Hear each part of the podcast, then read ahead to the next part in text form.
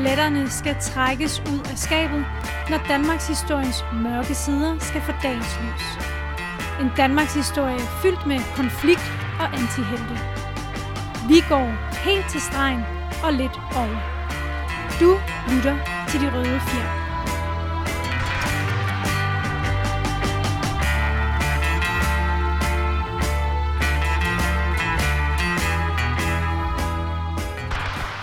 Goddag og velkommen til Det Røde Fjer med mig, Andreas Nørgaard og Kalle Kyllemand.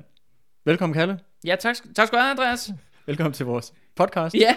og vores, øh, vores øh, tredje afsnit her i serien om øh, Grevens Fejde. ja, Mastodonten, kæmpe bæstet, Grevens Fejde. Ja.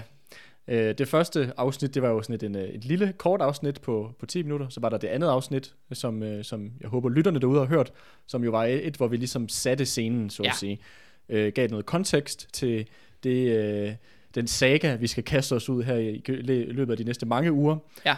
Øhm, og jeg tænker, før vi sådan rigtig går i gang i dag med selve Grevens Fejde, Ja, øh, så tænker vi lige laver et hurtigt oprids af, hvad vi gik øh, igennem i sidste afsnit. Og det er ikke, fordi vi skal gentage alt det, der foregik sidst. nej. Men, øh, men det er meget godt lige at få en op, sådan lige opfrisk, hvad, hvad er det egentlig, vi snakkede om. Øhm, så Kalmar Union eksisterer på det tidspunkt, altså den her forening mellem Danmark, Norge og Sverige, øh, som jo har samlet det her store nordiske supermagt. Øh, og Sverige er, øh, føler ikke, de bestemmer nok, og er utilfredse over den ledende position, som Danmark har i Kalmar Unionen.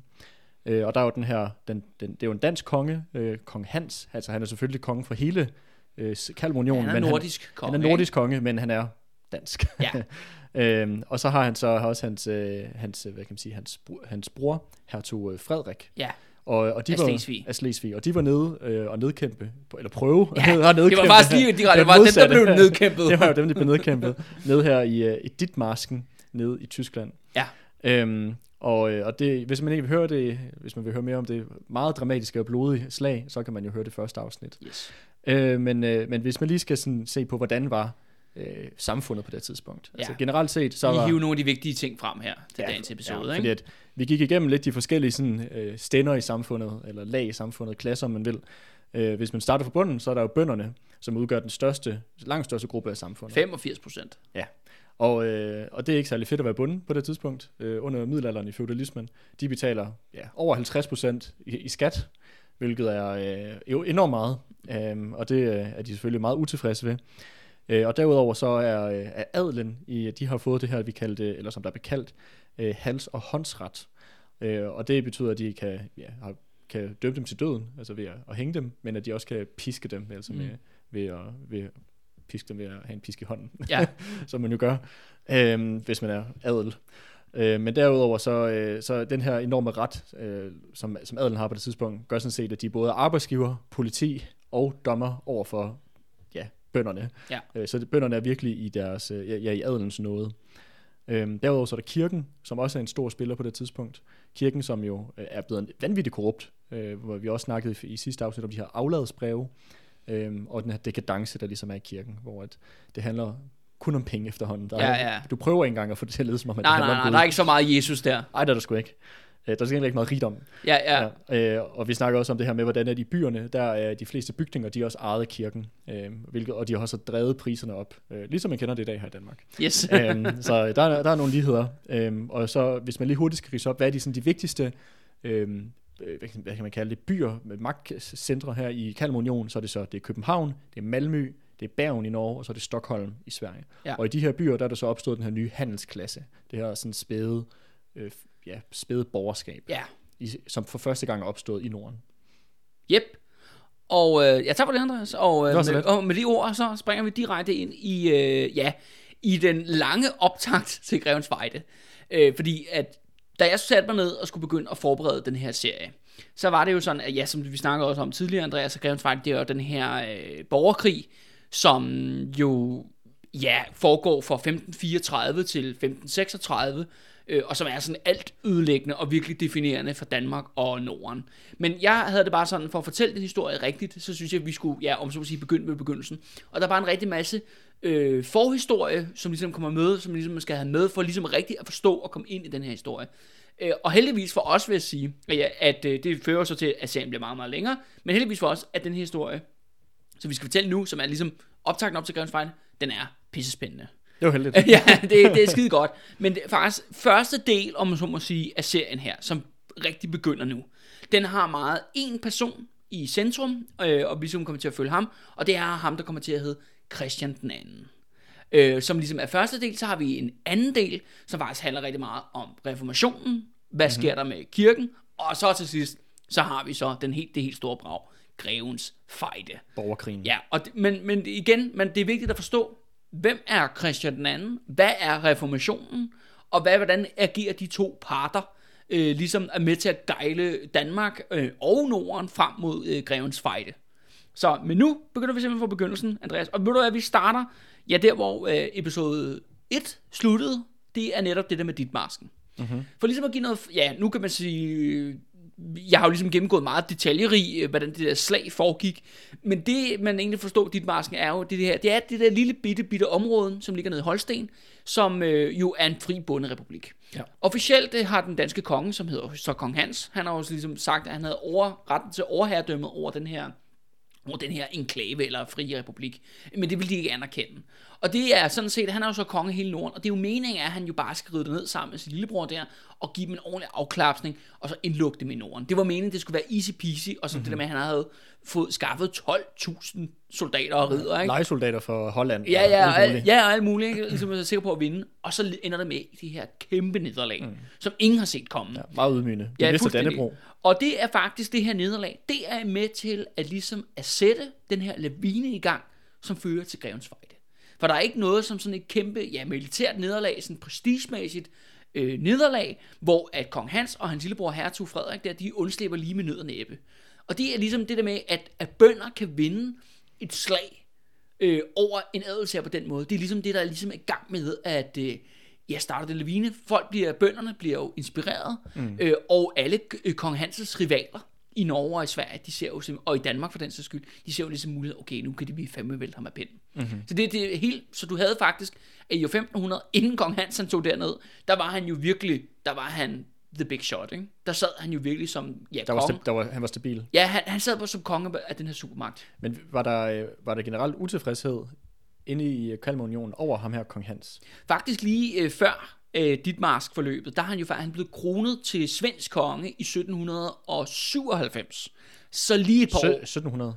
Øh, undskyld, 1497, Okay. sorry. 1497 blev han kronet som konge. Øh, så du, og der kan man sige, så står han på højden af sin magt. Ikke? Og du ved, nu er faktisk unionen blevet samlet igen efter mange ti- øh, års uro. Alle anerkender ham. Systemet fungerer. Øh, han går meget op i at øh, lave ny handelspolitik, som netop handler om, som vi også snakkede i første episode, det der med, om der er lybækkerne, som er ved at blive trængt ud, og hollænderne, der er ved at komme ind med det her handel. Og, øh, og der er ligesom, ja, det ser rigtig, rigtig lyst ud, og så er det meningen, at de skal bare på nærmest sådan en lille, øh, ikke nu var det om vinteren, en lille vinterudflugt ned og, og afklappe de der øh, bønder. Vinterfeltog. Og det skal også siges, det er helt grund til, at de tager ned jo, ikke fordi, at området er særlig værdifuldt i sig selv, dit marsken. Det er sådan en lille enklave ud til Nord- mm. Nordsøen, men det handler jo mere om, at det ligger der ved Ham- Elbens munding, som fører ned til Hamburg. Mm-hmm. Og Hamburg er selvfølgelig en vigtig, vigtig handelsby mm. i den her sammenhæng. en- der er også den der Hanseligaen. Ja, ja, så, så det er en lille, mindre militær operation, som er meningen, der skal understøtte kongens økonomiske politik. Og så går det fuldstændig galt. Øh, og det der faktisk sker er for det første, og det er også ret interessant, fordi at, øh, nu nævner jeg Frederik i den her omgang, Andreas, han kommer ikke til at optræde i resten af episoden, og heller ikke i næste episode, men det er rigtig, rigtig godt navn lige at skrive sig bag øret. Øh, det er sådan her, at Frederik, efter det her nederlag, hvor han er jo så lige ved at blive nakket af en eller anden meget, meget ophidset bonde, ikke? der tager han tilbage til sit slot i Gottorp, som ligger i Slesvig by. Øh, og der, øh, der bliver han. Øh, Frederik han er sådan en person, som er skabt til lockdowns. Han vil helst overhovedet ikke udenfor. Nå, Han, han bliver på øh, sit slot, øh, og det er også derfor, det er jo ikke er du noget... han- introvert? Ja, fuldstændig. Men han, han, nej, men han var notorisk kendt for, at han bare gerne ville være derhjemme. øh, og, og det kommer du til at se, når vi ligesom historien går fremadrettet, at det kommer til at blive et problem. Okay. Men jeg har simpelthen givet ham et tilnavn. Det er ikke et tilnavn, han har ifølge Nej, nej. ved, øh, officielle kilder og sådan noget, men jeg synes bare ligesom for at gøre det nemt for dig at huske, og for lytterne at huske, mm. jeg kalder ham Frederik den hjemlige. Okay, ja, det lyder også meget hyggeligt. ja, fordi at, øh, han kan helst bare blive derhjemme. Øh, men kong Hans, som er jo egentlig ham, der er kongen, han kommer selvfølgelig tilbage til øh, København. Og så er det faktisk interessant er, at øh, nu er øh, kong Hans jo, det, det er jo ikke en podcast-serie om kong Hans, og, men jeg formoder, Andreas, kong Hans er jo ikke ligefrem en konge, som er særlig kendt, vel? Det er jo ikke en konge, du ligesom... Jeg har aldrig hørt om ham. Nej. Fair nok. Men, men nu kan du få sådan information her om kong Hans, øh, og det var faktisk, at han led af depressioner. Okay. Han fik simpelthen tilbageværende øh, depressioner, når der er ligesom nogle ting, der gik igen for ham. Og da han kommer hjem efter det dit masken, så får han sgu en depression. Det forstår man da godt. Ja, ja, det, det, det er gået rimelig dårligt, Selv hvis ikke man havde været sådan prone til, de- til depressioner, ville man da blive sådan lidt, lidt tungsindig af sådan Men, et, men, øh, det et nederlag. interessant, men det interessante er, at nu kan man sige, der er lidt det her kæmpe nederlag. Øh, han går i depression, og det var ligesom, han er statsoverhovedet, det er almindeligt kendt. Det ser svenskerne ligesom, det forstår man godt, hvad der sker i Sverige. Så svenskerne, de giver ham et nyt tilnavn. De kalder ham Hans Sortsyn. Okay. Simpelthen for ligesom at latterliggøre det der med, at han er Ja. ja. deprimeret, ikke? Og han er sådan en, ja, Er, er det så det, vi kalder ham fra nu af? ja, vi kalder ham Hans Sortsyn. Okay. så længe han er med. Så det, der sker selvfølgelig, er, at kongemagten i, i, øh, ja, i Danmark, den er voldsomt svækket efter det her nederlag. Og i Sverige, der begynder den tidligere rigsforstander, det vi snakker det der med, at Sverige havde rigsforstandere. Mm, fordi Øh, de ikke altid vil anerkende den danske Ja, konge. lige præcis. Øh, han går ligesom, begynder ligesom at snakke om at starte et nyt oprør, løsrive Sverige, eller ja, ikke løsrive Sverige sådan set for Kalmarunionen, men ligesom sætte, okay, svenskerne skal have ligesom deres egen magt. Og ham, der er rigsforstander i Sverige på daværende tidspunkt, han øh, hedder Sten Struer den ældre. Sten Store den ældre. Ja, Sten Struer den ældre, ja. Og kommer han til at spille en, øh, en stor rolle Ja, her? altså han kommer på sin vis til at spille en ret stor rolle i, i dagens episode. Og det er ret interessant, øh, hvorfor jeg lige sådan starter med den her historie omkring, hvad der sker i Sverige. Det er fordi, at Sverige er radikalt anderledes på mange måder faktisk i forhold til Danmark og faktisk i forhold til Norge. Sverige er igennem Sveriges historie et langt mere demokratisk land end Danmark. På hvilke områder? Jamen, jeg synes faktisk ret interessant, at i Danmark snakker vi, at vi elsker demokratiske værdier og bla bla bla. Danmark har en lang tradition for, øh, for demokrati. Det har vi overhovedet ikke. Så man også, hvis man har hørt, ja, følge med på de røde fjer, så ved man jo godt, at det, det med sådan rigtig demokrati i Danmark, det er noget, der måske kommer på et eller andet tidspunkt. Efter 2. verdenskrig. Ja, eller måske, hvis vi være rigtig gavmild efter 1920. Ikke? Mm. Altså, kan, og det, så det der med den lange demokratiske tradition, det har Danmark ikke, men det har Sverige. Mm-hmm. Og det er sådan her i Sverige, at selvom Sten Struer, han er, kommer ud af en svensk adelslægt, som selvfølgelig er magtfuld og har en masse land, men det, han baserer sin magt på bønderne. Okay. Og det er sådan her, når Sten Struer, han skal have, have sin magt, så drager han ud på det, der hedder tinge, på landstinge, mm. som er fordelt i rundt i hele Sverige, og det skal også siges, dem findes der også i Danmark mm. og i Norge. Og hvad er de her ting her? Det er sådan et råd, ikke? Jo, at tinge er mange ting, ikke? Altså, det er et sted, hvor at, øh, man får dømt retssager, altså mm. du ved, forskellige folk, der har noget udstående med Ja, domstolen. det er sådan en politisk, juridisk Ja, men, magt. men folk bruger dem faktisk også, fordi det sker jo ikke så tit, at der bliver kaldt et landsting, at øh, folk bruger det også som sådan store markeder, du mm-hmm. ved, hvor de kan komme og handle og udveksle nyheder og hvad de nu gør. Øh, men det er jo også sådan politiske forsamlinger, og der går Sten Struer ud, han var åbenbart en gudsbenået bondeagitator. Okay. Han kunne simpelthen appellere til bønder, og det er interessant er, at så i Danmark har du, man har jo også ting og sådan nogle ting, men det er sådan lidt ligegyldigt. Kongen har ikke brug for at gå rundt i Danmark. Kong Hans, har ikke, Kong Hans Sortsyn har ikke brug for at gå rundt og rundt og bejle til alle mulige bønder over i Jylland. Ja. Men det bliver Sten Struer nødt til, Okay. hvis han skal holde sig selv ved magten. Ja. Og det interessante er, at der er selvfølgelig alle mulige adelsfolk i Sverige, som ligger og kæmper internt. Men det er den, der har bønderne, der har Sverige. Mm-hmm. Og det er noget, der faktisk fortsætter gennem svensk historie. Også bare en, en ren lige sådan sidebemærkning. Øh, det ved du nok ikke, Andreas, og det ved de, vores lyttere højst sandsynligt heller ikke. Men at Sverige blev faktisk, om man så må sige, et stemmedemokrati allerede i 1700-tallet. Nej, det jeg aldrig. Før den franske revolution. Nå. De havde noget, der hed frihedstiden. Okay. Hvor at de havde parlament og sådan noget. Hvor at bønderne også var præsenteret. Selvfølgelig med færre stemmer end adelen, så Ja, det var ja. ikke sådan så. Men det der med, at det der med, I sin samtid. det er bare vigtigt, sådan, når vi nu har det, lidt større, brede nordiske aspekt i den her serie, det er bare lige vigtigt at understrege, det er ikke Danmark, der er demokratisk land. Danmark er nemlig diktaturstaten mm-hmm. med hardcore centralisering. Det er Sverige, der har sådan set de demokratiske traditioner. Mm-hmm. Nå, Så det er ikke, øh, på det tidspunkt er det ikke forbudsværige. nej, nej, nej, det er det stik modsatte. Det er bondeagitations Sverige. Okay. Men, Øhm, men det er så en forskel på ja. kan sige, Danmark og, og Sverige. Det er det her med, at, at, at, øh, at Sverige ligesom har en eller anden form for sådan mere, mere mindre autoritær, mere demokratisk-agtig Ja, bønder politisk har- klima. Bønderne har bare en lang, lang st- øh, større stemme mm-hmm. i svenske sammenhæng. Mm-hmm. Og de er ligesom the tipping point. Hvad, øh, hvad, hvad er der ellers af, af forskel? Jamen, er, der, altså- er der flere, vi skal komme ind på nu? Ja, og det er for eksempel det der med, når Sten Struer ligesom hører, okay, kong Hans har lidt det her kæmpe nederlag, hvad gør han så? Jamen, så tager han ind til Dalarne, som er sådan et område, der ligger sådan midt ind i Sverige. Fordi det er nok den vigtigste region overhovedet i Sverige, og nærmest, ja, hvis vi kigger på sådan Sveriges del af Kalmunionen. For den, der har Dalerbønderne, har Sverige. Og det her dalerne, det er sådan, ja, det er sådan et stort geografisk sted, der er selvfølgelig en masse landbrug og sådan noget, men der er selvfølgelig også miner. Mm-hmm. Det er jo en ting, der er radikalt anderledes for, øh, ja, for Sverige i forhold til Danmark. Det er jo det med, at de har faktisk en jernindustri. Mm. Eller, det er jo selvfølgelig meget primitivt på det her tidspunkt, ja. men der er faktisk noget mineudgravning. Ja. Og, og der er simpelthen nogen, der tjener penge på det, og handel med det her jern og kover og sådan noget, der kommer ud i, i den her periode i Sverige.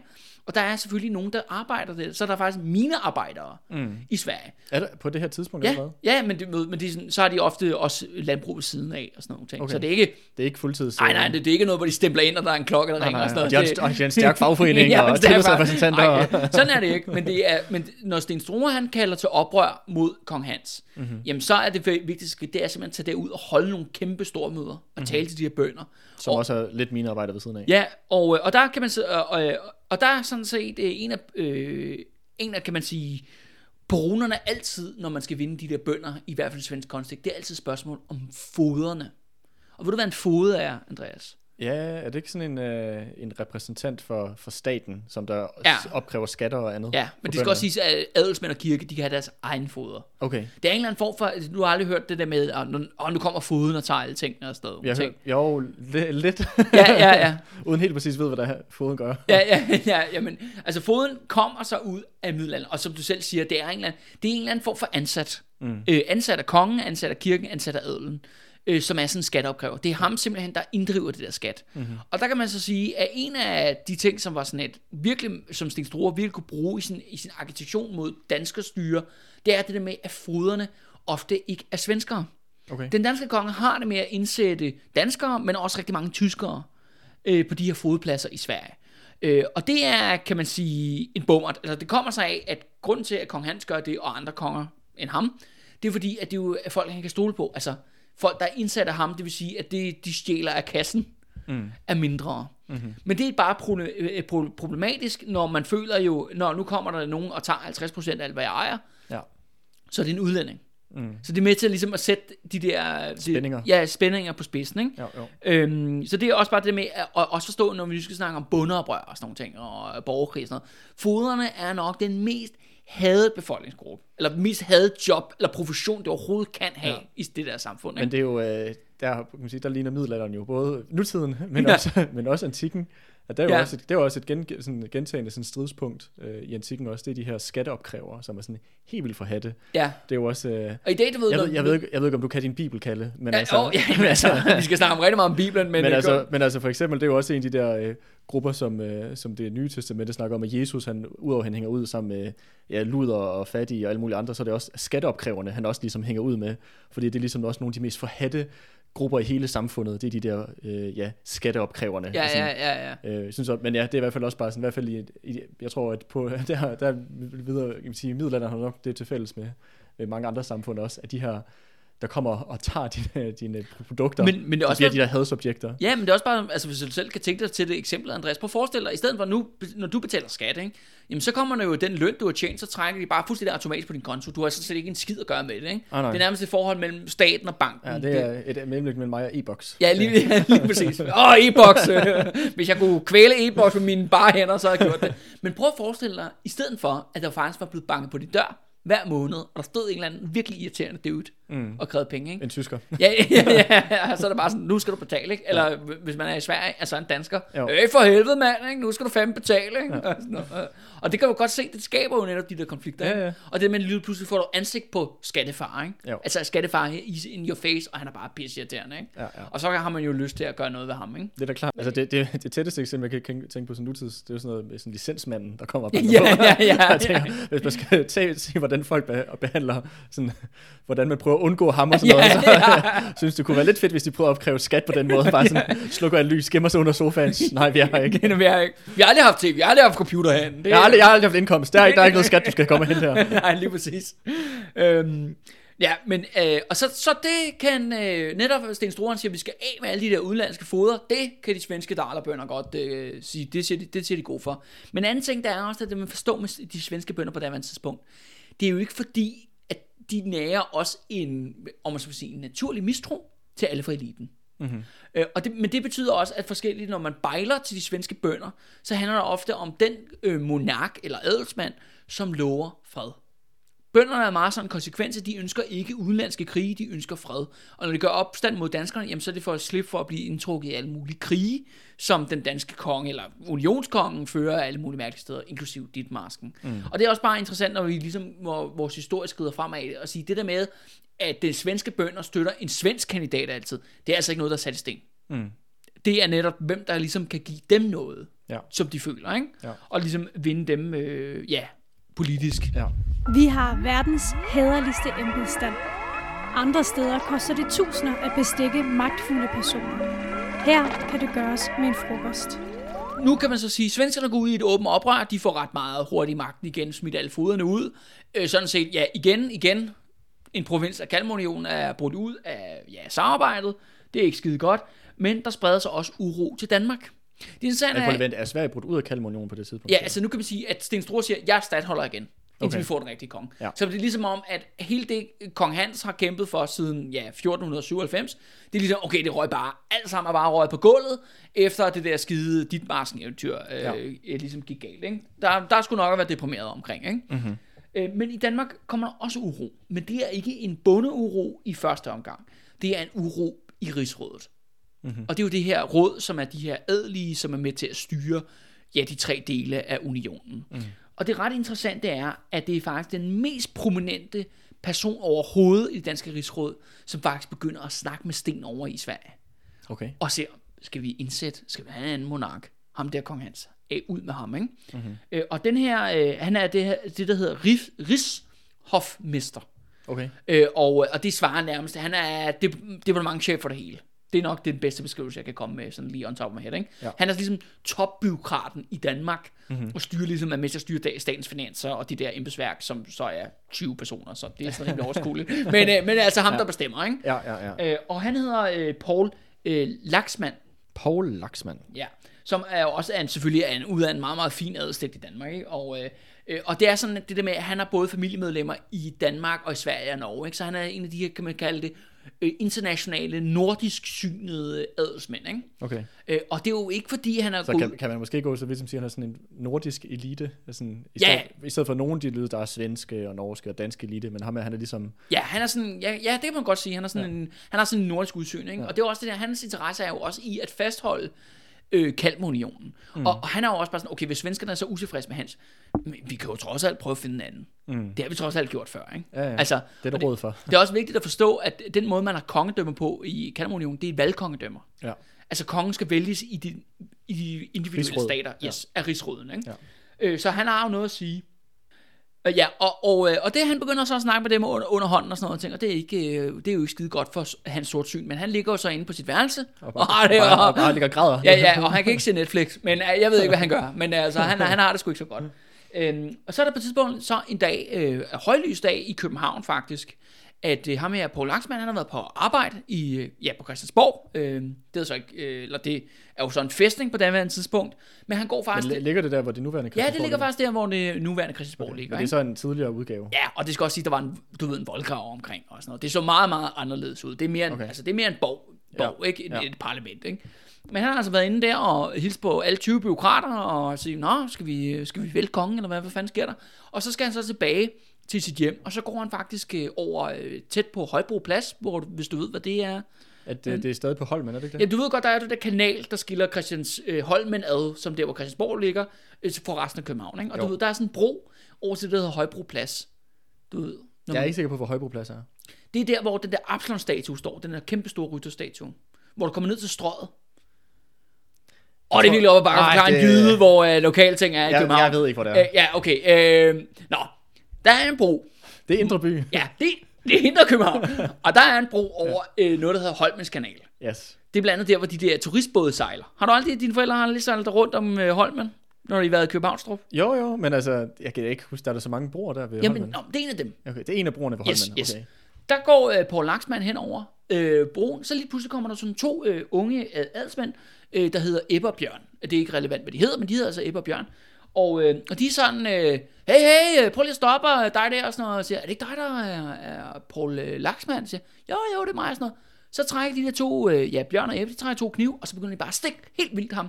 På højlys, øh, højlysdag på den her, midt på den her bro, Og mens han ligger der og, og bløder og retter, de stikker måske 20, 20 gange eller sådan noget, så råber de bare sådan noget, du hedder laks, så du må kunne svømme. Og så kaster de ham ud over broen, og på vejen ned, lige før han rammer vandet, der rammer han så en, ja, en båd, sådan en robåd, der ligger der, så han banker lige hovedet ned i den, og så ryger han simpelthen i kanalen. Au. Øh, og det skal siges, at det er ved højlysdag, og der er hundredvis af vidner. Okay, shit. Det er den mest prominente adelsmand i Danmark på det tidspunkt. Han er lige blevet myrdet På åben gade. på åben gade Højlysdag. på højlysdag og Ja. bare kastet i kanalen. Ja. Øh, og apropos ting, der er med til at eskalere situationen op mod Grevens Fejde. Fordi nu har vi ligesom, okay, kongemagten er, øh, du ved, fået kæmpe nederlag af bønder. Nu begynder så eliten at myrde hinanden. Og det der med adelsmænds liv, de ender bare sådan der. Mm-hmm. Det starter netop med det her mor på Poul øh, Laksmand. Ja. Og ved du hvad, der tror du, der, der står bag det her mor, Andreas? Det er ikke fordi, vi ved det sådan eksakt, men hvem tror du, der ligesom er den oplagte kandidat? Altså nu er det jo rimelig begrænset, hvor mange forskellige spillere, vi har haft Ja, nævnt. ja, hvor mange der er blevet nævnt Men kunne det, kunne det være Frederik den Hjemlige? Nej, det er selvfølgelig ikke øh, hans sortsyn. Nå, det er hans sortsyn. Ja, ja. Nå. Hvem har mest, altså hvis man gerne vil stoppe og et oprør i egen rækker, ikke? Så, Nå, jeg øh, tænkte bare, at han er sikkert for... Jeg, tror, jeg tænkte, han var for demoraliseret til, at han kunne gøre noget som helst. Ah, men han kunne godt lige tage sig sammen til Det det. har formyrdet nogen. ja, ja, lige præcis. Okay. Fordi det ender faktisk med kort efterfølgende, at han beslaglægger hele hans ejendom. Nå, Og det er jo på baggrund af højforræderi, ikke? de her, de her to handels... øh, Hvad hedder det? Ikke handels. De her to adelsgutter, som du sagde, der myrdede ham her. og Bjørn. Ja. Er det sådan nogle lavadelsfolk? Øh, ja, det er det faktisk, ikke? Men Det, det det er, snakkede vi lidt om sidst, også den her, den her splid mellem men de her, men det sige, de her, de arbejder på kongens diktat. Ja, okay. Ja. Så det er ikke Øh, fordi, de er sådan... Nej, nej, nej. De, altså, er, de er bare øh, men det er det der, kongens... Øh, ja, købt, købt og betaler kongen. Men det kan selvfølgelig være, altså nu har vi jo også talt tidligere om, hvordan Valdemar Atterdag, han kom lige til at myrde nogle ædelige og sådan nogle ting. Men det er ikke noget, der er sket i lang tid i Norden. Mm-hmm. Og det er også bare det, okay, han kommer hjem, der er krise, svenskerne bryder ud, og så bliver Rif, Rigshofmesteren myrdet. Hør, det svarer jo til, at, øh, hvad hedder det, Mette Frederiksens diplomatchef bliver myrdet på åben gade. Mm-hmm. Altså, hvis du kan sådan sætte dig ind i, hvad det sådan betyder ja, politisk, ikke? af hendes ministre. Ja, ja, eller en, ja, en, af- ja, Jeppe Kofod, ikke? Bliver Ja, ja, ja. dolket af, af fem, øh, 15-årige, ikke? Eller hvad ved jeg, ikke? Altså, på åben gade, ikke? Ja, ja. Og, og, og det er jo... ja, Betalt af Mette Frederiksen. Ja, og ja. ja. Nå, øh, øh, ja, det, Ja, der er, der, er noget, det, Det- der er noget med den her sammenligning, der ikke helt holder. Men anyway, jeg Ja, nå, forstår, anyway, jeg ja. forstår godt, det er outrageous. ja, det er outrageous, ikke? Og det er ligesom, det er med til at sige, okay, hvad er det, hvad er det, hvad er det for en eskalering, der lige begynder, vi begynder ligesom at, at kickstarte her. Øh, men, det kan, men det her mor, det fører faktisk til, at alt snak om oprør og skaffe sig af med hans sortsyn der, det er ligesom, den dør i Danmark. Der er ikke noget som en rigtig højt profileret mor til ligesom at lukke den diskussion, ikke? Men den lukker sgu ikke diskussionen i Norge. Øh, og faktisk dagens, mest det, hvor dagens episode det kommer til at foregå i dag, det er faktisk i, hvad der sker i Norge. Men inden vi går til det, Andreas, så tænker jeg faktisk, at vi lige øh, ja, skulle opfordre folk til at give et, øh, ja, et økonomisk bidrag. Man vælger selv, helt, øh, selv hvor meget man vil, vil støtte os med, mm-hmm. men alt bliver taget imod øh, ja, med kysshånd. Det, øh, det hjælper virkelig på det. Mm-hmm. Og hvor er det, man kan, hvor man kan betale Jamen det kan man gøre inde på øh, tier.dk. Man kan bare søge de røde fjer, og man kan også øh, finde, ja faktisk i alle vores episoder ligger op, øh, under beskrivelsesteksten, så kan man faktisk finde et link til ja, tier.dk mm-hmm. og give os øh, en skæv derinde. Mm-hmm. Og hvis man gør det, så får man jo også et lille bonusmateriale. Det gør man, og faktisk i relation til dagens episode jo, fordi nu har vi jo, øh, især nu skal vi til at snakke om Norge, og jeg ved ikke, hvor godt du har styr på fæstninger i Norge, øh, Andreas. Virkelig godt. ja, ja, men det er blandt andet det, for eksempel det kort, jeg vil sende ud til dagens episode, og til dem, der øh, ja, donerer ind på tier, det er jo netop, ja, at man kan følge med, hvad sker der i det norske, ikke? Yes. Ja. Og så tilbage til, øh, ja, til, ja, historien. Når nogen siger, at vi alle er i samme båd, betyder det altid, at det er dig, der skal ro. Der er åben oprør i Stockholm. Der er en, en prominent adelsmand, der er blevet myrdet i København. Øh, men i Stockholm, som jo så er den her oprørshovedstad på det her tidspunkt, der dukker der så en meget, meget prominent nordmand op. Han hedder Knut øh, Alvesson, eller Knut de tre ruser. Okay. For der er simpelthen en øh, norsk-svensk adelsfamilie, som hedder simpelthen de tre ruser til efternavn. Det er et meget sejt efternavn. Ja, ja, øh, og øh, ligesom ham der, ja, øh, ja, Paul Laxemand, eller han blev også bare kaldt Laksen jo, Mm-hmm. øh, som sådan et tilnavn, og det er jo det, ja, meget, ja, det er egentlig meget cool, egentlig med de der, de der navne, de har, ikke? Øhm, og det er sådan her, at, øh, at øh, Knud Alvesson, han er sådan en rigtig klassisk adelsmand øh, for den her Kalmar-periode, ikke? Han har, han har oprindeligt været, han er født svensk, men bor i Norge, øh, han har været gift norsk, men er siden blevet gift med en dansk adelskvinde. Mm-hmm. Så han har sgu hele unionen, om så at sige. Tæt ind på livet. Tæt ind på livet. Og han har faktisk været en meget, meget øh, lojal øh, mand det meste af sit liv over for kong Hans. Øh, han har været, hvad hedder det, øh, hvad skal vi kalde det, han har været kommandør på det hovedfæstning i Norge på det tidspunkt. Der Hvor, hedder, hvor ligger det henne? Eller hvad er det for en? øh, Akershus hedder den. Og de, oh, er men, det og de, Tæt på det gamle Oslo. ja, det er lige præcis nemlig rigtigt, Andreasen. Åh, oh, du er ikke helt tabt bag... Øh, nej. jeg, jeg ved det godt lidt om. Du ved ikke, du ved ikke hvor øh, Holmens kanal ligger i København, men du ved fandme, hvor en fæstning ligger i Norge. Det er fandme godt. Middelalderfesten, der ikke længere eksisterer. Ja, ja, lige præcis. Ja, det er rigtigt. Akershus, det er ligesom hovedfæstning på det her tidspunkt i Oslo. Mhm. Øh, og der har han været mange år, og det er gået rigtig, Men rigtig Oslo, det hedder ikke Oslo på det tidspunkt. Hedder det ikke Christians, Christ, Christiania eller sådan godt. noget? Nej, det er faktisk det der med Christian, det er først noget, det kommer til at hedde efter Nå, den her periode. Så er det, hedder, Oslo. det, det Oslo på det tidspunkt? Øh, nu er jeg ikke helt sikker, men det tror jeg nok. Okay. Øh, Fordi jeg mener, at det der Christiania, det er noget, Christian 4 finder på, fordi han elsker sig selv. Ikke? okay. Okay. Øh, ja, hvor at, øh, jeg tror ikke, at det hed ikke Oslo i vikingetiden. Eller undskyld, det hed ikke Christiania i, i vikingetiden. Nej, okay. Det der Christian, det er noget med nogle danske konger, der har navngivet. Og jeg lurer lidt på, det kan vide, det må næsten være Christian 4, det dumme svin, ikke? Ja, ja, det har det sikkert. Som har det sikkert. kunne finde på at navngive og opkalde en by efter sig Sig selv. selv, ja. Ja, det gjorde han jo mange gange, ikke? Ja, ja, okay. Lad os, ja, så kalder vi byen Oslo. Ja, og det hedder, jeg ret hørt, den hedder Oslo på det andet tidspunkt. Nå, det gør den. Ja, det, det har jeg læst. Okay, fair det, nok. Ja, Okay, så Så- skal vi ikke men- så tvivl om det. ja, ja, ja. Så, pum. Videre tekst, ikke? Ja. Yes. Øh, men ham her, øh, altså Knud, øh, Knud de, de, tre roser der, ja, han har jo så været, været kommandør på den her fæstning i mange år, men han har så ravet uklar med endnu en af de her udenlandske folk, der er blevet sat ind af kongemagten. Øh, og han har ravet uklar med en fyr, der hedder Henrik Krumdige. Mm-hmm. Øh, og Krumdige, han er sådan en tysker, som er kong Hans har hævet ind og indsat i, i Norge. Øh, og det sjove er, at grunden til, at de to er blevet vanvittige uvenner, det er fordi, at øh, hinandens, hinandens skatteopkræver er netop gået i flæsket på hinanden. Mm. Så det er faktisk en tilbageværende konflikt i hele den her periode. Det er, du ved, at, at selvfølgelig adelen indkræver skat, kongen indkræver skat, øh, alle og kirken indkræver skat, og nogle gange så er de der foder sådan lidt, okay, hvem er det, der skylder hinanden hvem, og sådan nogle ting. Ikke? Mm-hmm. Og, de, jo- og, og hvem er foderne? Jamen, det er den mest hadede gruppe i samfundet. Så det er også bare nogle usympatiske idioter, som Ja. ja. netop får, har det her job. Ikke? Mm-hmm. Og når de så støder sammen, hvor, er, ligesom, hvor går grænsen? Hvem er det? Hvad for nogle bønder undertrykker du? Ja. Ej, jeg er ret sikker, på, jeg hvor, undertrykker ham der. turf. Ja, Hvor ja, lige præcis. Og de har noget, noget sammenstød der. Øh, og så ender det simpelthen med, at øh, der er palaver, der er nogle foder, der kommer til at dræbe hinanden, og Nå, okay. nogle, ja, ja, ja, og mishandle Det lyder nogle som sådan en hel bande. ja, ja, ja, men det er sådan noget mafia-agtigt, ikke? ja, ja. Øh, men det ender simpelthen med, at øh, i sidste ende, at øh, så er der retssag, øh, det kører i mange år og sådan noget, men det sidste ender med, at øh, kong Hans, han dømmer simpelthen til Henrik Krumdiges fordel i den her sag. Øh, så, så det ender med, at Knud der tre roser, han bliver ligesom faktisk sat, han bliver sat for bestillingen på Akershus. Han mister simpelthen sin, sin post der. Okay. Øh, og det er jo, kan man sige, brændærgerligt for ham, ikke? Ja. Øh, og, øh, og det fører selvfølgelig til, at han bliver jo selvfølgelig har et horn i siden på Henrik Krumdige, og han har et horn i side på hans sortsyn. Mm-hmm. Og han melder sig simpelthen under den svenske oprørsfane. Så han tager simpelthen til Stockholm og snakker med Sten Struer den ældre, og så siger, okay, hvad, hvad skal jeg ikke lige tage Norge med det oprør? Og det vil så sige, Og har, han stor opbakning i Norge? Jamen, det har han jo sådan set, øh, øh, det får han faktisk relativt, fordi ligesom Sten Struer, så har han det der med, at han er god til at bejle til bønderne. Mm-hmm. Han er god til at, ligesom at tale til bønder på de her ting. Og det de første, de gør, er, at de giver ham et len, altså et stykke land, basalt set, lige op, øh, det, det, lige op ad den norske grænse, men altså på den svenske side. Ja. Og derfra kan han sende agenter ind over grænsen, og simpelthen snakke med de bønder, der er på den anden side. Okay. Og, og argumentere for, at Norge, nu skal det slut med, at Norge skal være under Danmark, Norge skal være en fri stat igen. Vi skal have den svenske model, eller et eller andet, den du, ikke? Ja, ja.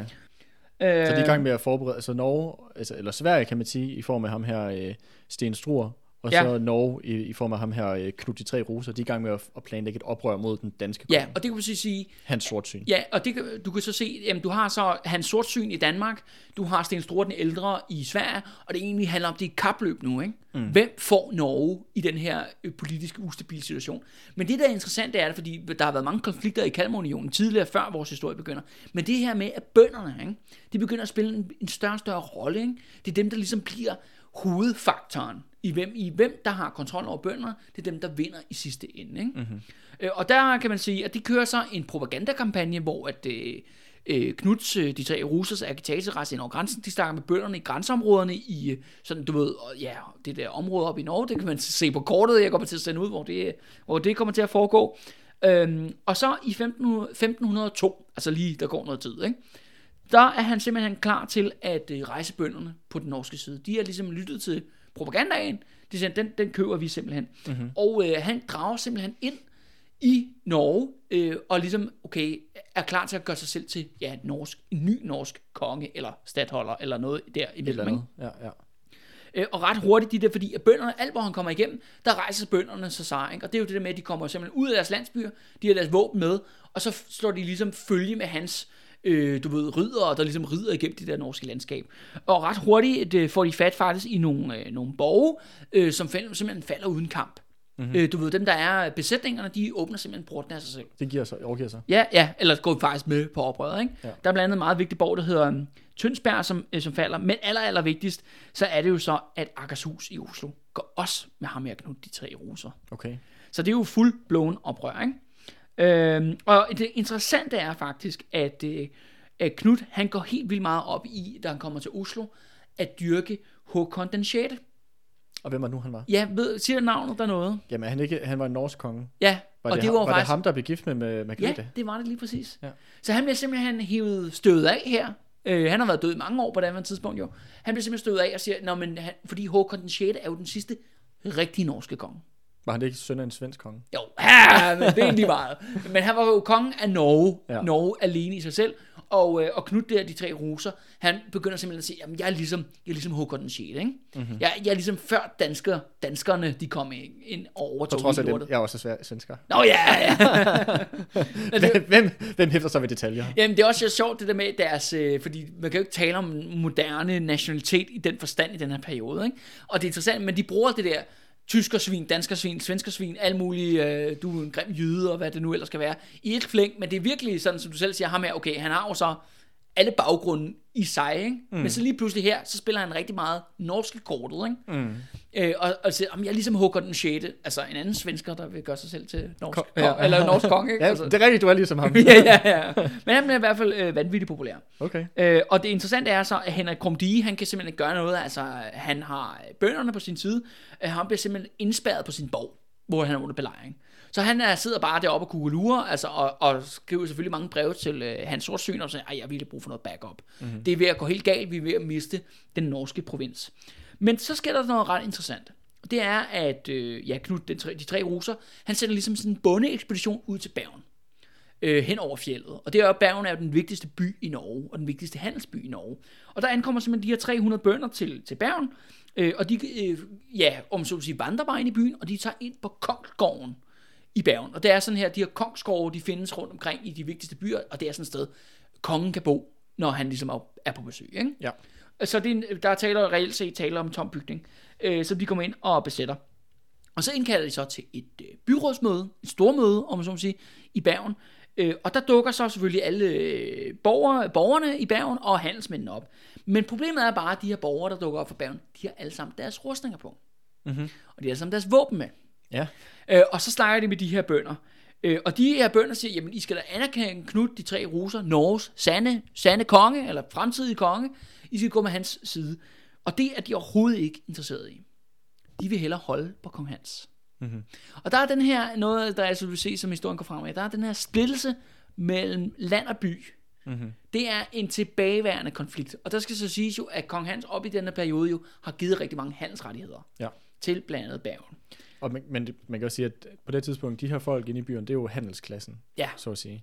Så det er jo det her, ja, du siger det her med, at der er den spillelse mellem land og by, men det er jo ikke bare land og by, det er jo også to forskellige klasser i samfundet, eller sociale ja. lag, så at sige.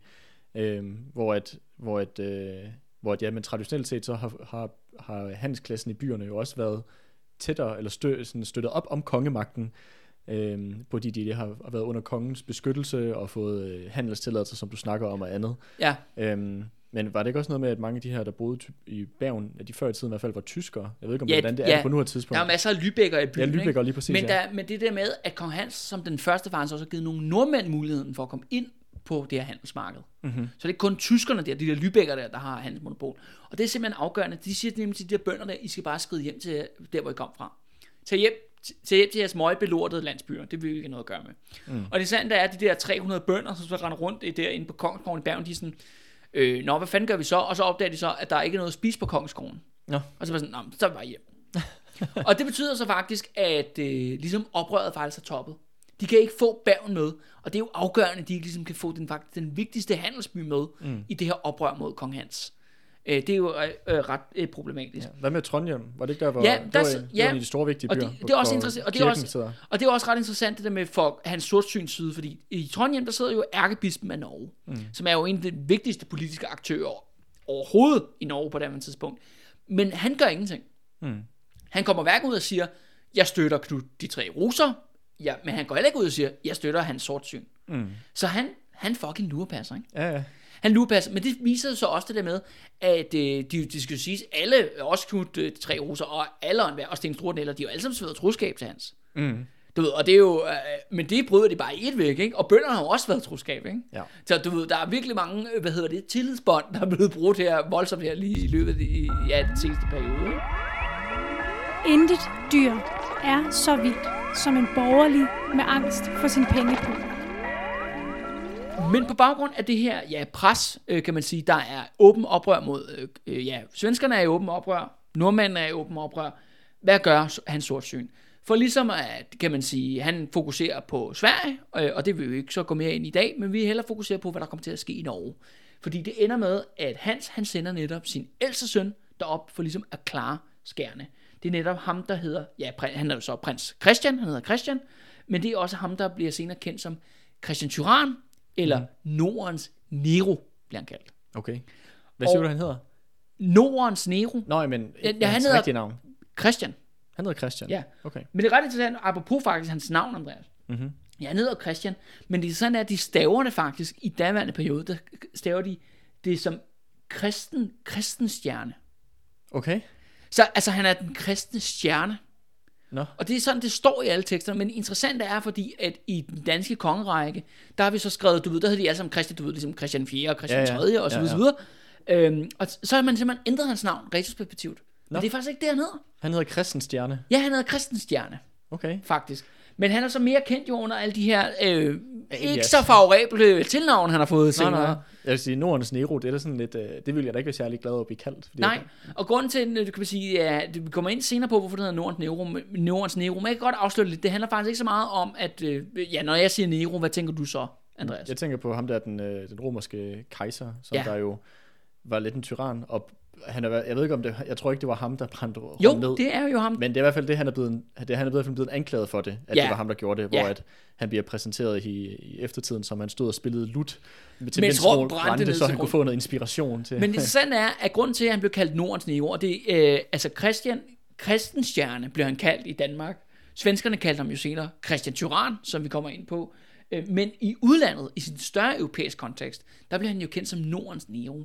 Og det er altså ikke fordi, han noget på noget som helst tidspunkt sætter ild til nogle store byer mm. og spiller lut imens. øh, grunden til, at han bliver sammenlignet med Nero, det er på grund af, at han er bare vanvittigt liderlig hele tiden.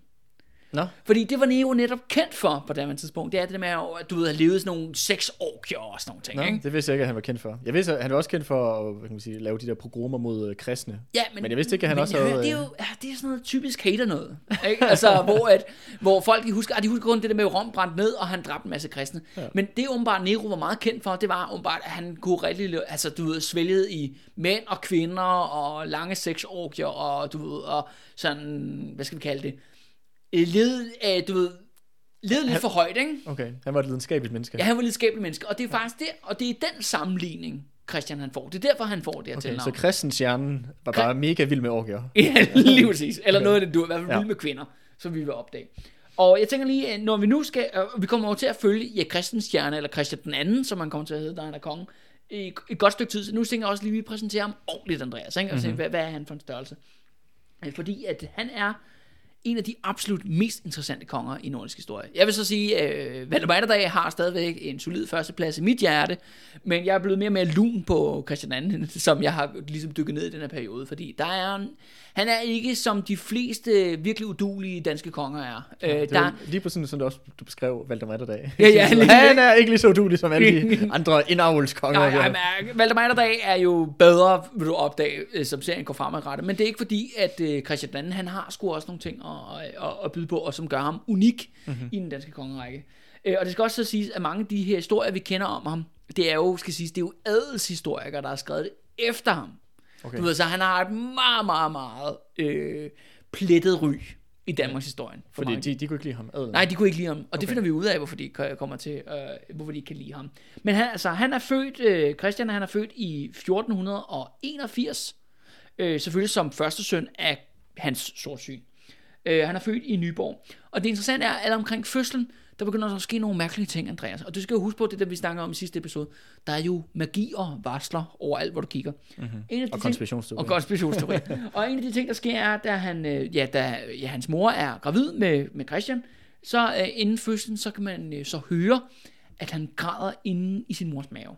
Nå, Og hvis det ikke er tegn på, at han har rørt djævlen, så ved jeg ikke, hvad jeg er. fordi Andreas. at, at, når man græder, så skal man også bruge Men, men det kan man ikke, Andreas, det bliver endnu værre. Okay. Fordi da han bliver født, så er hans ene hånd knyttet. Åh oh, nej, Og ved du, hvad der er inde i den, den knyttede hånd? hvad er der? Et pentagram eller sådan noget? Nej, nej, nej. Der er selvfølgelig slim. Der er slim. Ja, og hvis det ikke er tegn på, at han har rørt djævlen, så ved jeg ikke, hvad er, Andreas. Alle ved jo, at når børn bliver født, så er de bare fuldstændig Jeg siger bare, hvis jeg nogensinde får et barn, ikke? og det barn har en knyttet hånd, og der er slim inde i det hånd, så ved jeg bare, det der, Det skal jeg ikke have det er en skralding, eller, det, eller nej, ikke en skralding. Den må jeg gerne beholde. Det er en skiftting, det er en skiftting, den skal bare ud til nisserne igen, ikke? Den, øh, den vil jeg ikke have. Øh, men det bliver faktisk endnu værre endnu, end det, end det Åh, nej da. Fordi mens han så er spæd, og det skal siges, når man så har sådan en kongelig prins, så bliver man selvfølgelig passet af alle mulige barnepiger og alle mulige gøjl, ikke? Øh, Men han er så der i Nyborg, og øh, så på et tidspunkt, så er der barnepigen, hun skal ud og, jeg ved ikke, sladre med nogen nede i køkkenet eller et eller andet. Øh, så er det sådan, at der er en abe på Nyborg. Nå. De har simpelthen fået en abe i gave, kongefamilien af en, en eller anden monark på et eller andet tidspunkt. Øh, men den her abe, som er jo ligesom sådan en kæleabe, de har, den stjæler simpelthen den spæde øh, kong Christian og tager med op på tag.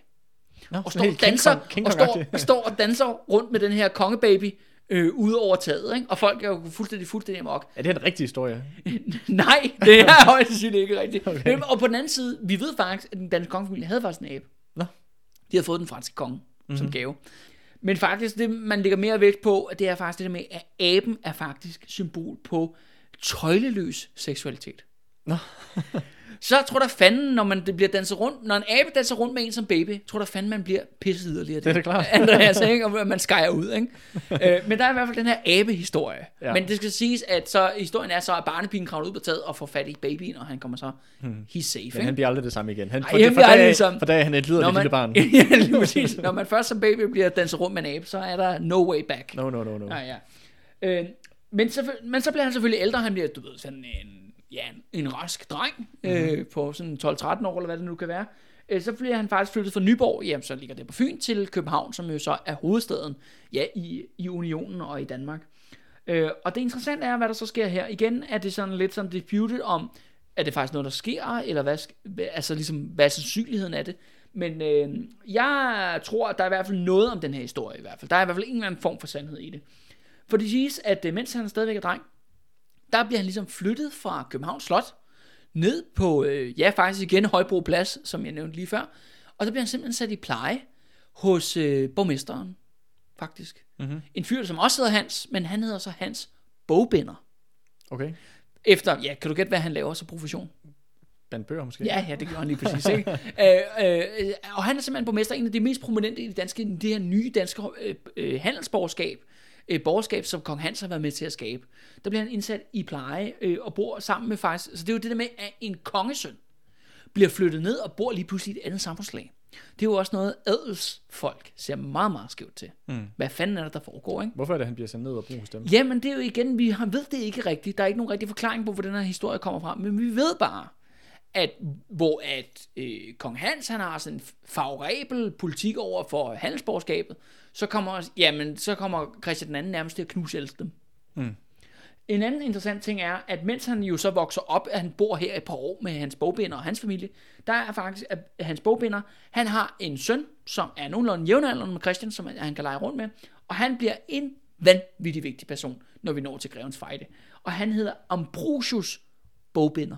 Ambrosius bogbinder. Er det ikke et Det er- fucking nice navn? Det er et fucking sejt navn. Ja, han hedder Ambrosius Bogbinder, og efter sine så bliver de her to, øh, ja, Christ, den fremtidige Christian II og øh, Ambrosius Bogbinder, de bliver simpelthen bedste venner.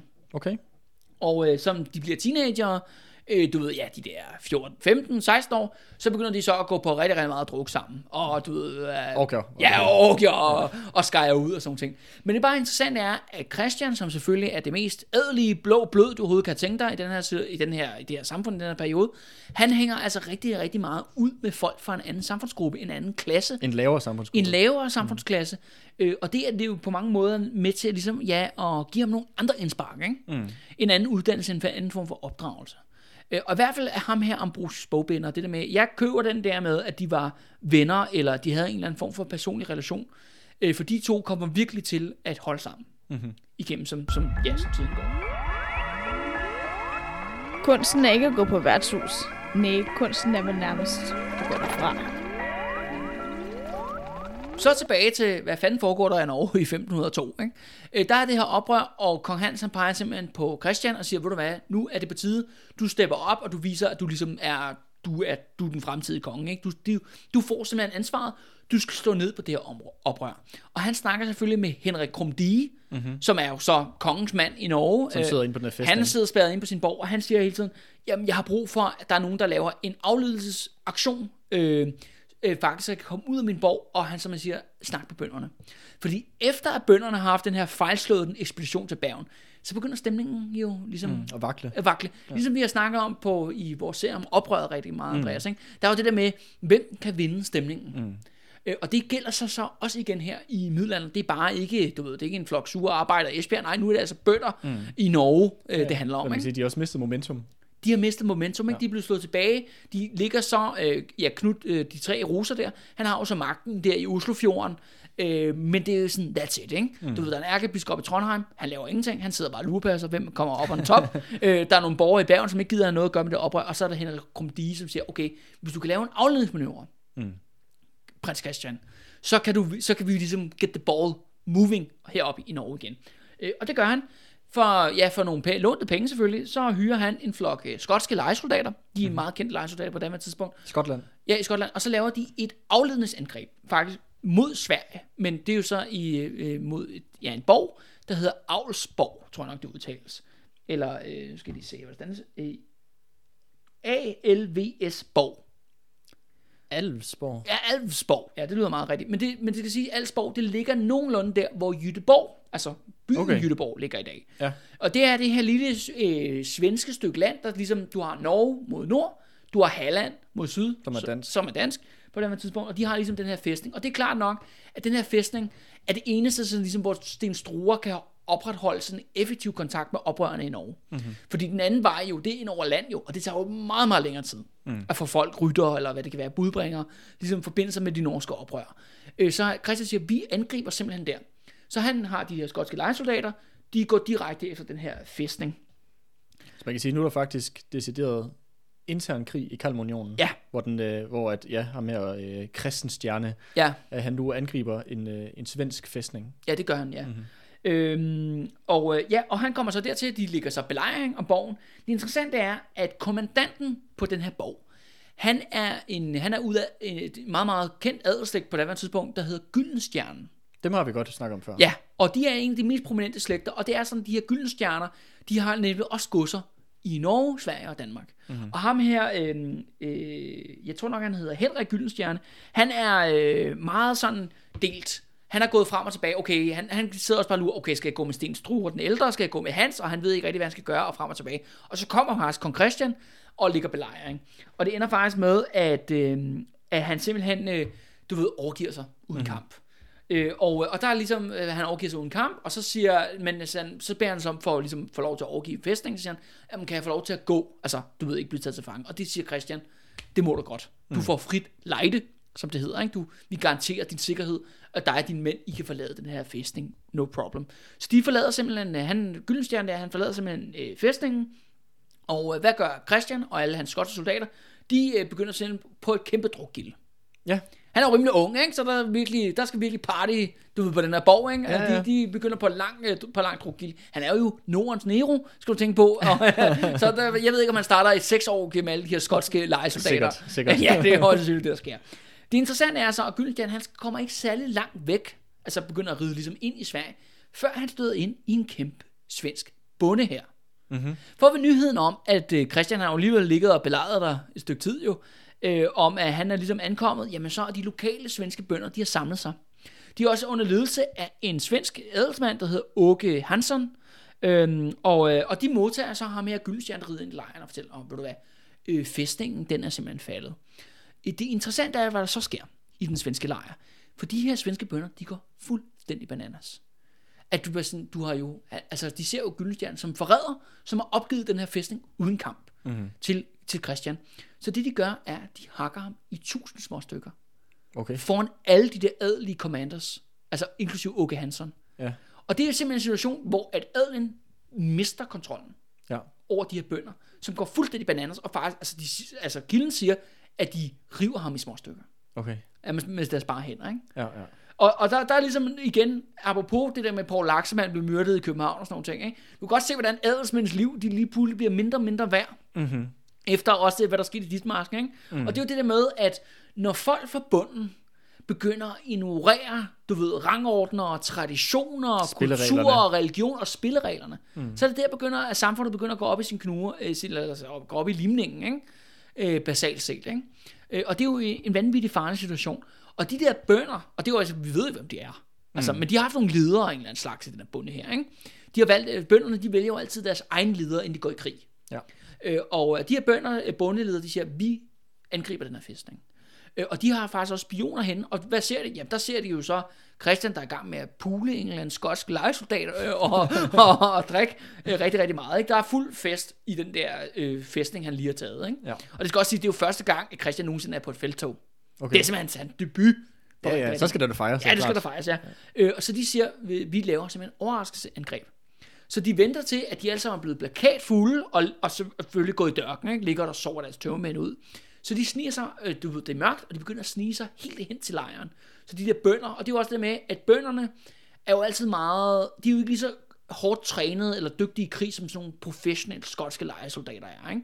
De har også dårligere rustning, for eksempel, mm. end, end, end øh, sådan nogle, sådan nogle Ja, lejesoldater. ja, hvis de har noget. Så det der med, hvis de, kan, de, de har jo brug for alle de fordele, de kan, Ja. for ligesom at tage sådan en adelse her, mm. øh, by surprise. Ligesom vi kunne se der ved dit mark, marken. dit, dit masken, ja. Ja, det er ja. dit masken. Men det interessante er, og så er de sådan set klar til at angribe, og, og når de stormer den lejr, det kan blive massakre på de her sovende skotske soldater med tørmænd, ikke? Mm-hmm.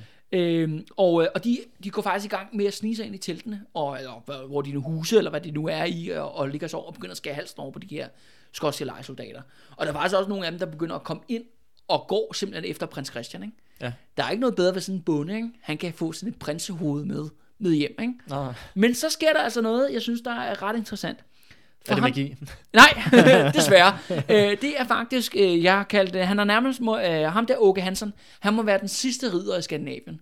Fordi han, øh, mens bønderne begynder ligesom at snige sig ind og skal halsen over på alle de her skotske lejesoldater, så, øh, så beslutter han sig for lige pludselig for at blæse en trompet. En trompet. Nå. Fordi som han siger, jamen jeg, vil, øh, jeg, jeg ser ingen ære i at dræbe en sovende prins.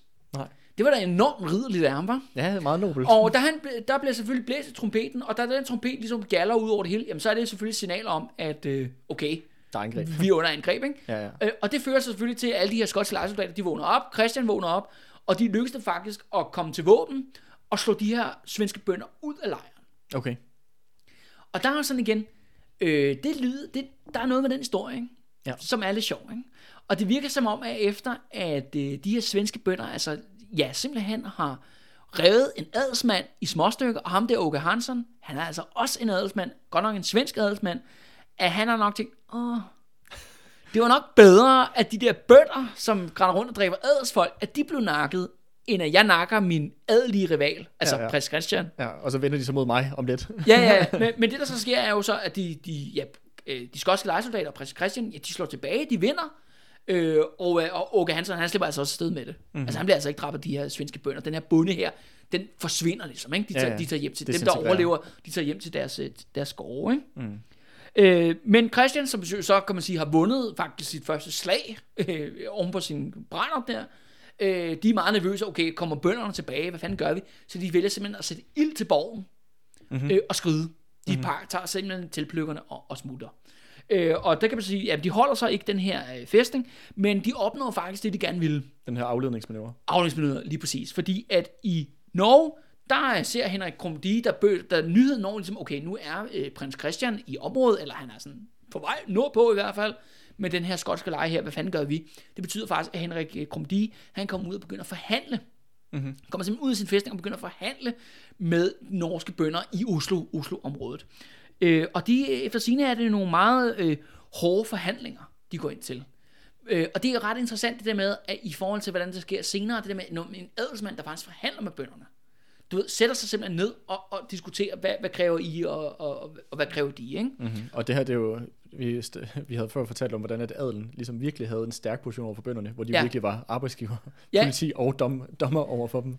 Ja, lige præcis. Og, det, og ofte er noget, det handler om det der med, at det interessante er, at de bønder argumenterer for igen og igen, apropos greven, eller ordet fejde og reformation og alt det der, de siger, jamen tingene skal tilbage til Arils tid, som de siger. Og hvad er det for noget? Jamen, ham der Aril er ikke noget, der findes. Altså, okay. Men det er jo sådan, en- det var ligesom et mundheld, eller sådan, hvad skal vi kalde det, et ordsprog, Ja, øh, man havde dengang. Og Aril, det betyder sådan, du i vores forfædres forfædres tid. Mm. Så Sådan et eller andet øh, sted i starten af vikingetiden. ja sådan noget, hvor der var mere lighed, og du fik, øh, Jamen, du, det, det, du, nød dit, du fik frugt af dit eget arbejde. Ja, ja, men der er sådan den der idé med, jamen, du ved, min gård, min ejendom, ikke? Mm. mine rettigheder. Og man havde jo rettigheder, som mand i hvert fald, når man ejede jord og sådan noget. Ikke? Mm. Altså så kunne man ikke, altså det er også det med, hvis du Og går det er også alle de der selvejende bønder. i Ja, ja for- lige, men det er også det der med, hvis, hvis, du, øh, jamen, hvis du skader min ejendom, eller myrder en af mine slaver, jamen, så betaler du altså erstatning. Mm. Øh, der er forskellige sådan spilleregler, og det er jo egentlig de, de argumenterer for, og det er jo også det bønderne, de norske bønder her, de siger til Henrik Krumdige. Hør her, I kommer jo i, det er jo netop adelen og kirken, du ved, der presser bøndernes gamle rettigheder længere og længere tilbage, og gør dem mere og mere til en form for daglejere, ikke? eller festebønder, ikke? Så og presser mod den situation, og de øh, argumenterer egentlig for, at vi skal bare tilbage til de gode gamle dage. Ikke? Mm. Øh, og- Arils tid. Arils tid, ikke? Mm. Meget, sej, meget sejt ordsprog. Godt lide det. Ja, ja, men det, men det er også noget altid, og det er også det noget, når bønderne argumenterer for et eller andet, når de siger, "Nå, men det har vi, du ved, det er vores ret, fordi sådan har det været siden Arils tid. Okay. Det er sådan, de er sådan, siger det hele Er, tiden. er, det, og det, er det mest og i de Norge, om eller er det, også, er De det også i Danmark? Ja, ja, og det er sådan hele Norden, der siger man Arils tid. Jeg tror faktisk, om man, om man siger det også i Tyskland, men der, nogle gange hedder det ikke Arils, hedder det noget andet, ikke? Ja, okay. Men det er, sådan en, det er sådan en måde, de argumenterer på hele tiden. Og sige, jamen det er jo sådan, det plejer at være, og det, kan, og det er jo også interessant, er jo, at bønderne er jo ikke litterære. Mm. De skriver jo ikke ting ned, de fortæller hinanden ting. Ikke? De har savn og historie, de fortæller hinanden. Ja. Og der er det her med Aril og de gamle rettigheder. Ikke? Det, er sådan noget med, det er sådan noget, de husker. Det er sådan noget, der bliver genfortalt igen Mm. og igen og igen. Ikke? Ja. Men jeg tror, det er meget sådan... Det, jeg tror ikke, det er unikt nordisk, det der med, at når du har de Nej, nej, det findes også i mange andre ja, afskyninger over præcis, hele jorden, stort, præcis, stort set. at du ikke? ligesom på en eller anden måde, mange sådan op, især sådan noget bundeoprør og sådan noget, ligesom Ja. ja. længes tilbage til en eller anden form for opfundet fortid, hvor der ligesom var mere lighed, og at du ikke blev undertrykt på samme måde, som Ja. du gør i dag. Og, Men altså, jeg vil sige... og der er altså, selvfølgelig et græns sandhed i, det, i, i nogen grad, men det bliver også, der er jo ikke, som du siger, der er ikke noget, der hedder, der er ikke noget, der hedder Aril øh, på Nej, noget nej, tidspunkt, men det er sådan en eller anden form, det er jo meget fælles, at du længes tilbage på sådan en, en, en tid, tidspunkt, hvor samfundet ikke lige så hårdt øh, opdelt i klasser, for eksempel. Men altså bare, Andreas, som du kan huske, da vi diskuterede pesten der med Valdemar Atterdag der i 1348, ikke? Altså, øh, efterfølgende havde bønderne jo meget godt jo. Du ved, de fik jo, fordi der lige pludselig befolkning, der var så mange, der var Ja, døde jo, så ja. de kunne få feste og jord på deres egne betingelser. Ja. Og det kan jo være, det er Arels tid for dem her i 1500-tallet. Mm. Ja, Du ved, altså, at øh, hør her, jeg, hvis jeg skal feste en gård af dig, Henrik Krumdige eller andet rigt røvhul, ikke? ja. Øh, så vil jeg også have nogle ordentlige rettigheder, du respekterer. Mm-hmm. Hvad du gør, du skal ikke have 50 procent. Ja. Så skal du måske have 30 procent, eller hvad ved jeg, de snakker Ja, ja, om. Ikke? ja, ja. Og det er ikke fordi, vi kender de her forhandlinger i detaljer, øh, men det er mere eller mindre det, Henrik Krumdige han går med til. Mm-hmm. Han går med til, hvad bønderne siger, men det kræver selvfølgelig også, at bønderne de skal ligesom slå hånden af Knud øh, de tre ruser der, og holde fast ved øh, hans sort syn, ikke? Ja. og svære troskab øh, over for, for kongen. Og det lykkedes faktisk at overbevise mange af de her bønder øh, om, at de simpelthen går tilbage på kong Hans side. Og det er også det med bønderne, ikke? De, er sådan en, de ligger og vejer frem og tilbage, hvad for en konge skal de støtte, øh, hvor, hvor er der flest fordele for os? Mm. Fordi de er jo ikke sådan, okay, jeg er jo ikke med i en eller anden adelsklan, Nej, nej. der, der skal øh, Jeg er ikke en af de- have jeg- en slot eller Jeg er eller ikke en af de tre ruser. Nej, nej, nej, nej, lige præcis. Så, ja. de er jo også bare, om hvem er de store? Og det er jo også det med bønderne, de taler jo altid om sig selv som de små, og adelen som de store. De store mænd, ikke? ja. øh, ja, herremænd, ikke? adelsmænd, ikke? Mm. Øh, og, og, og det er jo den, hvem kan love dem mest? Hvor Sten Struer, han kan love bedre, end så er han en sortsyn, ikke? Mm. Men han Krumdi kan bare love bedre der, end Knud de tre roser kan. Ja, ja, ja. For det ender i hvert fald med, at de går simpelthen tilbage, altså fredeligt, om så må sige, øh, siger nu er vi Hansens mænd, og det ender faktisk med, at Knud der, de tre roser, han er sådan set efterladt øh, alene med Akershus fæstning. Mm-hmm. Så nu har han jo kun den her, den her borg. Og så kommer øh, Christian den anden så. Nej, det gør han faktisk ikke. Øh, ikke nu i hvert fald. Okay. Øh, men det der så sker er, at øh, okay, øh, Knud der, de tre roser, han går og siger, ah, det går ikke skide godt. Så han skal selvfølgelig, han skal jo tænke, men jeg forhandler der bare med Henning Krumdige, om vi ikke kan ligesom få en aftale. Og det er nok noget med, jamen kan jeg få frit leje til at skride tilbage til Sverige, for eksempel. Ja. Slippe ud af det her øh, med livet i behold. Og faktisk, øh, Henrik Krumdige, han har nogle skibe, han sejler ind i Oslofjorden, hen til det Akershus, og han siger til, og så siger han, "Jamen, kommer du ikke herned, øh, Knud, og forhandler med mig øh, på mit lækre skib. Øh, Ja, kom ud af din fæstninger, Ja, ja, ja. på mit skib og forhandle. Ja, på- Meget federe og, hernede. og det er sådan her faktisk, at Henrik Krumdige, han lover ham øh, frit lejde. Okay. Og, og det svæver han på, øh, så på helgerne og alt Ja, ja. muligt gøj. og, Men, men øh, desværre så havde øh, ham her, de tre roser, havde glemt at se, at han havde krydset fingrene bag ryggen. ja, det, Andreas, du har allerede lugtet lunden, faktisk skal jeg godt afsløre. Øh, fordi han kommer selvfølgelig op med sit følge ned og forhandler på det her skib, øh, og så er det sådan lidt, ja, hvad sker der så? Og det Henrik Krumdige, han siger efterfølgende, er, at, øh, at Knud, øh, de tre roser, han er rigtig flabet. Mhm. Han begynder at svine Hans til, og bare sådan, "Øh, hvorfor arbejder du for sådan en Sortsynet. Øh, Så sortsenet, deprimeret øh, fyr i uldtæppe, eller hvad, eller du ved, i sit nattøj, ikke? Ja, Ja. Kong nattøj, ikke? Hvorfor, hvorfor holder du med ham, ikke? øh, og det øh, føler øh, Henrik Krumdige, efter hvad han selv siger, så meget provokeret af. Og inden ved du af det, så, øh, så er der nogen, der har plantet en økse midt i ansigtet på Knud, Knud de tre roser. Okay. Og han dør simpelthen. Det er jo selvfølgelig beklageligt. Det er jo beklageligt, at forhandlingerne bliver afbrudt på sådan en øh, økseskaft-agtig måde, ikke? Ja, det er der ikke nogen, der havde ønsket. Nej, det, nej, det var ikke ønsket. Det interessante er faktisk, at... Øh, og det betyder så, at det her oprør jo effektivt er brudt sammen, og Henrik Krumdige kan gå ind og tage Akershus, ikke? Mm-hmm. Øh, så de, nu kan man sige, at øh, nu sidder øh, øh, hans sortsyn jo, og prins Christian og Henrik Krumdige langt mere sikkert i sadlen, hvad det handler om, når det handler om, hvad der foregår i Norge. Øh, men interessant er faktisk, at Henrik øh, Krumdige, han har, det er faktisk nogle konsekvenser for, hvordan det her mor egentlig er foregået. Fordi han er, har jo egentlig givet ham frit lejde. Mm-hmm. Så det ender faktisk med, at han... Det er jo ikke, fordi han bliver straffet, eller mister livet, eller ryger i fængsel, eller noget som helst. Overhovedet ikke. Men det ender faktisk med, at han får taget sine poster fra sig.